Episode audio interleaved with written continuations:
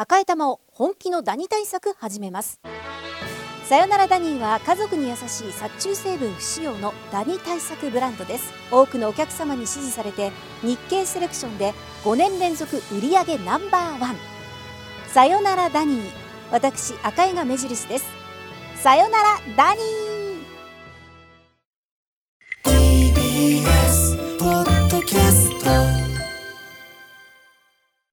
やばいやばいやばい、あのキャッキャキャッキャ、あのイノセンツに向けてね、えーまあ大友克洋ドーム、あのえっ、と大友克洋さんのね、えーもちろん日本の漫画史上に残る金字塔のごとく輝く傑作、ドームを彷彿とさせるとこ大であるというね、映画イノセンツなんで、はい。であのーまだね山本さんお読みになっていないということで。どうも見てないんですよ。この間ね、宇垣さんにお貸ししたんですよ。す。なんかね、どうもあの単行本が、僕らはね、あの銀色の表紙の単行本でずっと持って、銀色っていうか、青銀というかな、あの表紙ずっと持ってたんですけど、はい。あのずっとそれがもう絶版なのか、結構手に入んなくて、はい。今は、えー、と講談社から出ているオートモ・ザ・コンプリート・ワークス8巻目がドームでございまして、こちらはあれなんで、あの今日表終わったら、ぜひこれあの読んでいただいて。えー、嬉しい。ありがとうございます、これあのと当初の単行本より大画面になっておりますんで非常にあの一本の映画を見たようなまさにあの、ね、監督も、ね、言ってましたけど今回の「イノセンツも」あの映画にする映画にするのに最適な題材であると。っていうか大友克洋さんはそもそもこれ一巻で完結させたのは映画を意識したからだ。もっと伸ばすことはできたんだけどあのここでバシッと終わらすのがかっこいいと思ってやったというようなことをねおっしゃったりしてるんでね。ということでですね、まあそんな話をしてるうちにああうっかりしましたね。6時もなっちゃってはい金曜です。山本さんよろしくお願いします。山本さんお願いします。まだまだ猛暑が続く中でございます。ね。そして台風がダブルでね、ダブルライダーみたいに言うんじゃないっていうね。ダブル台風が来まして。ダブルパンチ。うん、ダブルパンチ。で私あの明日から鹿児島にに行きまして鹿児島ツアー。なんですけども、えっと、月曜あの行くのはできるんですけどだからライブは絶対にできますが、ええあのー月曜に帰ってこれるかは若干怪しいあのいろんな陸路とかもいろいろあの手配済みではあるんです。あの手を尽くして帰ってくるつもりでありますがあの万が一の場合ちょっと部分部分電話で出るということになるかもぐらいのちょっと異常事態。あのライブ終わった後飛び出しで最終便乗ろうかなとも思ったんですけどさっきちょっといろいろ計算したらやっぱそれもちょっと難しい。あのライブの方をやっぱこせこせしたくないんではいあのなのでやっぱちょっといろいろ考えた結果やっぱり泊まりにはしましたんでね。なのでちょっと月曜どういうことになるかも含めまあそれもまたライブのライブあの生ラジオの、えー、醍醐味ということにしておいていただきたいかなというね。もうともかく安全第一で、うん。はい、あもちろんです、はい。もちろんでございます。といったあたりでですね山本さん。ええ。すいませんね。いつもオープニング山本さん言いたいこと溜まってるんでしょ？昨日も。昨日も。昨日昨日もね明日なオープニングで話すからかけるから曲かける。まあ山本さんがねちょっと不機嫌になるかもしれないですね。すいませんご懸念いただいて、えー。ありがとうございます。あの一言だけで救われました。申し訳ございません、あありがとうございます。常に山本さんのことは気にかけてえ念頭にあるんだね。念頭にある。ありますもう常にそれだけで。ええ。全スタッフ一番山本さんの機嫌を。それはよくね聞こえがよ 聞こえがよ誤解されるでリスナーに。そういうことじゃ。あのねいやいやあの山本さんと楽しく話をしたいのは山々なんですが今日はですね、えー改めまして1973年8月11日にですね、えーニューヨークはブロンクスでヒップホップカルチャーがまあもちろんいろんなあの数え方っていうのはできるわけですが一応まあヒップホップカルチャー全体の総意として、えーはえーこのし1973年8月11日のあのブロンクスの、えー娯楽室で始まった文化それがヒップホップカルチャーであるというふうにもう公式認定されている日でございまして、なので今もうあのー全世界特にアメリカではですねもうあのヒップホップ系のイベント結構あの大御所っていうかなみんなわーっと出るショーケースみたいなあれ生きてーみたいな。だってさこうポスターあってもうそうそうたる面々が並んでる中でね、やっぱランディ MC ってガーンって一番上に乗っかってたりしていやまあ今時のヒップホップシーンのね流れで言ったらそんなことありえないんだけど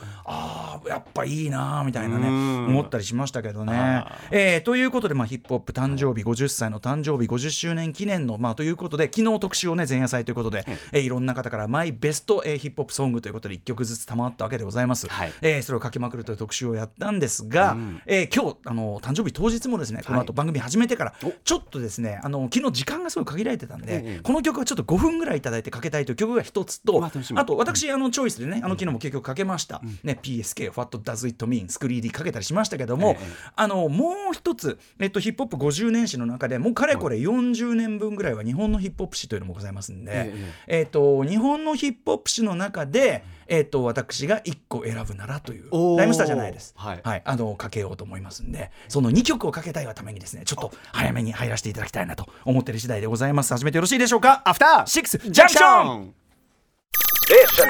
After Six Junction. 8月11日金曜日、えー本日日本では山の日祝日でございます、時刻は6時5分。ラジオドッキの方もラジコドッキの方もこんばんは。こんばんは。TBS ラジオをキーステーションにお送りしているカルチャーアギレーションプログラムアフターシックスジャンクション通称アトロク。パーソナリティは私ラップグループライムスターの歌丸です。そして本日のパートナーははい TBS アナウンサー山本貴明です。はい、えー改めまして本日はヒップホップ50回目の誕生日と言われています。1973年8月11日ニューヨークはブロンクスでジャマイカ移民のクールハークさんが妹のために開いたパーティー、えーねまあ、団地ですねまさにね、えー今日も団地映画イノセントでござイノセントでございますが、はい。えー団地の娯楽室で、えー開いた Back to School Jam というパーティーの中で、えー後にヒップホップ的な、まあ、音楽像につながっていくブレイクビーツという DJ テクニックというか、まあ、レコードのかけ方で、まあ、音楽像ですね、既存のレコード既存の曲を使った音楽像というのを思いつき、というのがヒップホップの始まりというふうに言われておりますいや面白い話だったなねそうなんですそうなんです、えーでまあ今日はですね、まあ、その当日ということでちょっと一曲かけたいと思ってるんですが、あのーまあ、ちょっとまず私自身のちょっと流れからいきますね、あの日本でヒップホップすごい盛り上がった何段階かあるんですけどまず最初は、あのブレイクダンスブームが来ましたね最初はね、はいはい。1980年代前半に、80年代。えっと、ワイルドスタイルのその出演者とかが退去来てきた時に、まあ、この番組のワイルドスタイル特集の時言いましたけど、えーブレイクダンスブーム起きて、えー踊る人っていうのは結構増えた、はい。まず日本のヒップホップっていうのはそういう形でまず広まりました、あとまあキース・ヘリングがやってきてね、えーこうグラフィティとかそういうような、えーヒップホップカルチャーのまあビジュアル面みたいなところはまず広まりました、あとまあもちろんラップミュージックみたいなものは、えーまあ、レコードというかなそういう形で、まあ、ディスコとかでかかる曲としてはもちろん全然あの流行ったりとか、はい。かかったりはしてました。と、ただ一大こうなんていうかなヒップホップラップブームみたいなのがドカーンってなるのはつまり私とかが、あラップやりたいみたいな。それこそ高木寛さんもねあのこれでラップを志した、なったのはやっぱりランデ MC からなんですね。1980年代半ば以降、まあ、特に日本では86年以降やっぱりウォーク・ディスウェイのヒットが大きかったんで、えーランデ MC がきっかけなんですよ。でなんですがで、まあ、ラッパーとしてはそういう感じでラップにやラップラップやりたいってなったんですけど、えっと、その前の時点で僕が大きくあヒップホップってすっげえかっこいいしなんかこうヒップホップ的なるものみたいなものをこの国でやれないかっていうことを本気で考え出すに至った一つの大きなきっかけにですね、えーあれ多分1900ちょっとちょっとごめんなさいちょっと調べてください。ちゃった、えー、と坂本龍一さんの「サウンドストリート」という NHKFM でずっとやってる番組があってその中で多分1985年だと思うんです。というのはあのその中で、えー、とダギー・フレッシュとスリック・リックによる「ザ・ショー」という曲を新曲としてかけてたのでそれが、えー、と1985年の曲なんでおそらく85年の放送だと思うんですがその中でヒップホップ特集というのをやっておりましてでその時はかけた曲というのはですねあの今言ったそのダギー・フレッシュの曲というのはもちろんラップの曲なんですけどだけじゃなくて、えっとまあ、当時流行っていた、まあ、メガミックスと呼ばれてました。いろんな曲の要素をこうガッと継ぎ足して一つの曲にしちゃった。もうモザイク状にして一個の曲にしちゃったようなメガミックスという手法が、まあ、流行ってたというか最先端でございまして。でその中の一曲みたいなので何個かこうかけてたんですけど、えで、まあ、それその手法いろんなものを既存のものをモザイク化して、まあ、コラージュですよね、コラージュにしてあ全く新しいものでもそれをそれがなんていうかなアバンギャルドなものとしてやってるのは知ってましたけど、めちゃくちゃ踊れる超かっこいいストリートミュージック。街の不良が踊る音楽なんですよそれが。現代アートみたいな作り方してるやつが。だから超かっけーみたいに思った一つのきっかけだったんですけど、えーでそこでかかった曲、えーサウンドストリートがかかってる曲が、えー、WD& スタインスキーさんという2人のコンビがレ、えー作った「レッスン3」という曲。これ要するに3という言われですからレッスン1レッスン2とあるんですけどもこれがそのレッスンシリーズというのはそのメガミックス。いろんな曲をこうモザイク状にして作った、まあ、曲なんですね。えで特にこのレッスン3というのは、まあ、ファンクディスクのレコードをつないでいくレコードなんですけどね。5分余り。この後全部フルで聴いていただきますが。当時はその坂本龍一さんのそのサンあのサウンドストリートの、まあ、メガミックス。でヒップホップ文化の最先端、えーこんな面白い曲の作り方があるんだっつって紹介してたんですけど、でいろんなジャンルが入ってて面白いなみたいな感じだったんですけど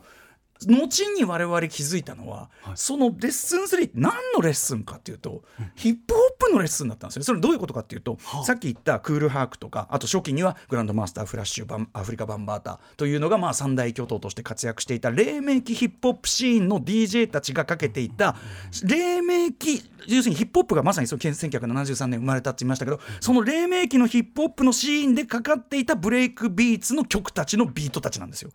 それの集積だったんです。だから単にランダムに持ってきたんじゃなくてヒップホップの現場ではこういう曲がかかってこれがヒップホップが生まれた瞬間の音楽像なんだ。だかららあの要はラップミュージックが最初にあったんじゃないって言いましたよね、そういうブレイクビーツででで作る音っていうのが先でラップっていうのは盛り上げように後からくっついてきたもんで。ということがだからこれがヒップホップの生まれた瞬間の音楽像ですよっていうのをギュッとこうそのモザイクそれこれはもちろん打ち込みで作ってあるんでギュッとモザイク状グッと凝縮した形でええ。見せて聞かせてくれてたのがこの WD& スタインスキーの「Lesson 3」という曲だったんだって後から気づいてでも最初に聞いた時からめっちゃ面白いしかっこいいと思ったけど、後から知るとなるほど俺は最初からヒップホップの黎明期の音にやられていたのだ。で例えば途中でいろいろ出てくる曲の中でね、ヒップホップの国歌と言われている、えーインクレディブル・ボンゴバンドの「アパッチ」これもビートですよ要するに元はあのヒップホップの曲でも何でもないです昔の曲だから今でもライムスターのライブで使ってる曲です。からうん。みたいなことが入ってるということなんで。ぜひ皆さん、えーヒップホップの誕生日に、えーかけるにはこの曲が最もふさわしいと思って、えー選ばせていただきました。フルサイズでつまり、えー1985年佐々木史郎少年が衝撃を受けたそのまんまの形で聴いていただきたいと思います。WD& スタインスキーでレッスン3あーいい。はい。WD& スタインスキーレッスン3をお聴きいただきました。WD& スタインスキーも2人の要するに当時からしてヒップホップオタクというかヒップホップ黎明期オタクがもうな要するに最初から現場に通いまくってた2人の、まあ、ある種だからオタクチックなやつが、その時のもうあの曲を全部凝縮した一曲というね。だから1985年の時点でちゃんとヒップホップの歴史っていうのをちゃんとアーカイブする意識で作った曲ですよね、えー今だったらサブスクとかでも聴けるようになっておりますんで、WD& スタインスキーレッスン3でございました。そしてじゃあ大急ぎでかけましょう。もう一曲なんですけど、えーヒップホップ50周年という歴史の中の、まあ、1985年ね、えー、となな年代半ばぐらい本当は8年代頭にも輸入する動きあったんですけど、えー、と日本のラップというのもですね、まあ、実はもう40年近い、えーもう歴史があるというふうに言えるわけです。もう最初の話みたいな、まあ、その全てはライムスター歌丸ラップシーン入門に入ってますんで見ていただきたいですがその中で、まあ、私自身もライムスターとしてもう30運年ね、えー、と活動を続けているわけなんですが一曲選べというならばええこれしかないという曲がございます。えっと、今に至るえーヒップホップシーンの盛り上がり、まあいろんな子が要するにかっこいいと思って、まあ、フリースタイルをやったりとか、みたいなああいう動き全ての動きの起爆点というかその前からもちろん我々とか、えー活動してましたし、えーやってたんだけど一つの起爆点となったのがマイクロフォンページャーというグループでございます、えー今や世界的な DJ とねレコードコレクターとしても知られているムロ君とムロ君もラッパーとしてもずっと活動してきましたクラッシュポスでね、えー一方名古屋でからずっと活動していて最初はビートキックスというグループで活動していたツイギーと。でそのツイギーとメガヘルツ MCs というのを組むことになる PH フロンという、まあ、若いイケイケのラッパー、えーそれとまあその仲間たちが組んで作った、えーマイクロフォンページャーというグループで。とにかく彼らがですね最初に、えーこの曲次にかける曲は93年に最初リリースされた曲なんですけど92年に僕らの周りにデモテープがこう回り出したんです。でこれによってもうあの我々が日本のヒップホップちょっと一つ完全にモードが変わったっていうか要するにね例え話をするならば僕たちはカレーという舶来料理を日本に輸入するにあたってえちょっと日本人には辛すぎるからこういうこう醤油を入れたりとかねこうここでこう辛すぎるちょっと辛くない感じのをやってるそうしたら食べてもらえるんじゃないかいろんなことやってたんですなんだけどペイジャーははい辛くないのカレーじゃねえだろみたいな。そんなもん手加減なしに辛くしてやればいいんだよ。辛くてもめっちゃうまきゃそれはそれで勝ちだろみたいな。ヒップホップ本来のハードコアなスタンスであるとかストリートなスタンスみたいなものを要するにこれが日本のヒップホップのあるべき形だっていうのを作ってでそれに対して反発もあった僕らとかも反発もしたしじゃあそれに対抗してこうだ。例えばフページャーに負けないために即興のフリースタイルだみたいなことを始めたところから即興のフリースタイルが始まったりとかということででも彼らにこうする形で我々がいろんな活動をすることで初めて我々はコンペティションし合うシーンになったんです。ということですね。これ彼らがいなければ日本のヒップホップシーンは今こうなってないと思います。えーお聞きください。我々92年に最初にテープを聞いて衝撃を受けました、えーリーサ93かなマイクロフォンページャーでマイクロフォンページャー。はいマイクロフォンページャー、1992年に出回ったテープで衝撃を受け日本のヒップホップシーンを変えました。一曲マイクロフォンページャーを聴いていただいております。当時のと90年代初頭のあのすごい掛け合い激しいハードコアな掛け合いラップの流行みたいなものも反映した一曲でございます。ちなみにこの曲は今サブスクとかだとちょっと多分聴けない曲なんでね。はい、貴重な応援になったかと思いますね。やった。私の、えーヒップホップ50周年特に日本から一曲ということであれば、えーこちらを選ばせていただきましたということです。さあということで、えー本日のメイン紹介いってみましょうはーい。さて6時半からは週刊映画辞表ムービーウォッチメン歌丸さんが評論するのはノルウェー初のサイキックスリラーイノセンツです。そして7時からはライブや DJ などさまざまなスタイルで音楽を届けるミュージックゾーンライブダイレクト今夜は昨日の、えー本日のヒップホップ生誕50周年企画ということでヒップホップ DJ はじめさんに、えーそちらもミックスしていただきます。そしてはい8時からは番組で紹介した情報や聞きどころを振り返るアトロックフューチャーパスト。今夜のゲストはライター編集者の下井草修さんです。はい私は東京エグメックスバレンに行か行かないのでスタジオにエアということで ライブ、えーそれではアフターシックスンクション行ってみよう After Six Junction. さてこの後ムービーウォッチメンイノセンツですが山本さんどうご覧になったでしょうか？はいもうなんか秘書映画っていうかね 秘書映画？確かに。ゾッとするしね涼しげだしちょっと怖いしみ確かにたいな夏休み映画なんだよね。本当にいいですよ。はっきり。そうだ。はい北欧舞台だし、あとやっぱり何といっても一つ言うならば歌丸さん主役の女の子、はいはい。リーダー役の方のもうお顔立ちが非常に魅力的。最高ですね。最初からそのショットじゃないですか、うんうんうんうん序盤でね、うんでまたなんかこう独特のこうなって彫りがちょっと深くて、でもちょっと影もあってでもちょっと無邪気さもある、両面がすごいちゃんと出るような、はいはい。お顔立ち魅力だったしあのね最初からいいとこあって、ええ。あのー車の窓にねなんかチョコレートみたいななんか貼って。ガムかな？ガムか丸いね、それなんかおもむろにつまらなそうに確かに確かに。あれこれなんだって思わ誰も食ってたな。そうなんですよね。確かに。序盤から結構引きつけられていて、うんうんうんうん。でそこにね、まあ、妹さんもいたりして、はい。その始まりっていうのお姉さんね。お姉さんねね失礼しました、はいはい。お姉さんがいて始まりっていうのもすごくインパクトあってなんか光の使い方とか影の使い方あとこう引きの絵ですごいこう広い絵を見せて、日常の中に何が起きてるんだっていう絵の作り方もすごい印象的だった。面白かった。僕大好きです、はい。めちゃくちゃ面白いですね。イノセンツね。この後ムービーウォッチメンです。Six Junction.